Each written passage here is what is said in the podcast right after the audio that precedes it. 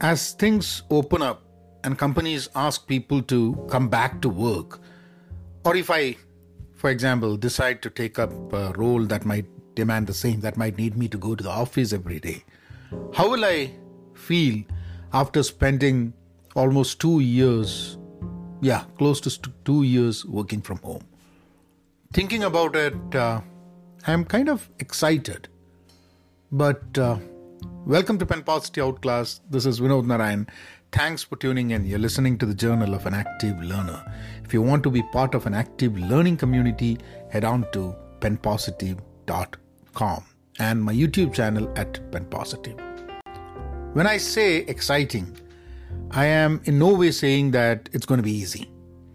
There is going to be a break of routine.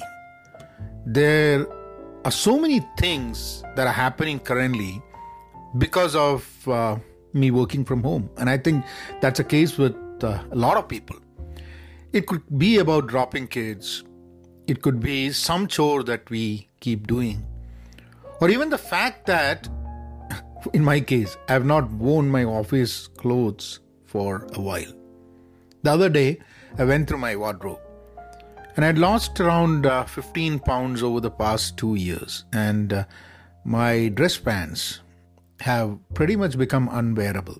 Even before that, I used to mostly wear jeans, but uh, even the two two pairs that I had, I mean, they're not they're not wearable right now. Well, that's the least of the issues I should be bothered because that's that's that's solved uh, pretty much. I mean, you can easily solve the fact that you don't have a dress pants. But uh, I think uh, I think the most challenging for me would be dropping and picking up my son. Where do I find the time for that? I would say I think I think pickup drop off is not an issue because we have kind of put a routine that. Uh, we are outside out of the house by around 7:45 which means that I've got a call at 8:15 so I have to be back at home. So, which means that if I'm going to do commuting at that time, so I could do the drop off and commute. But picking up would be would be the challenge, which I would have to probably make some kind of an arrangement. So, in a way, starting to commute will not be much of an issue. I will have to shift a few things here and there. Yes, but as I've seen, whenever we have a change, it is rough initially, and then then we fall into a rhythm I find uh, uh, I think I think I think that finding a rhythm is the most important aspect because rhythms infuse energy, they bring momentum, and uh, they create a process that makes things flow easily and breaks breaks to this rhythm that also impacts so, in one way, I'm having a rhythm right now which doesn't include commute. So, breaking that is going to be tough.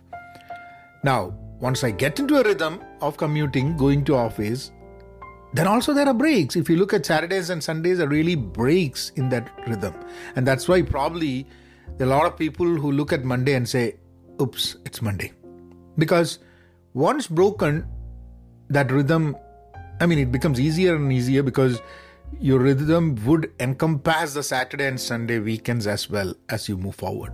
But otherwise, you have a uh, you have a rhythm from Monday to Friday, and then you have a break of rhythm, and then you get into the next uh, the rhythm, the next uh, next cycle of that rhythm. But I think I think uh, all those things. Uh, it's going to be a lot of change, definitely, if you have to commute. But as human beings, I think we adapt pretty well we will adapt. There are a lot of people who are not going to like it, but I think once we get to it, we'll be just okay. You guys take care. Be content, be pen positive, stay safe, and please, please be kind. Thank you.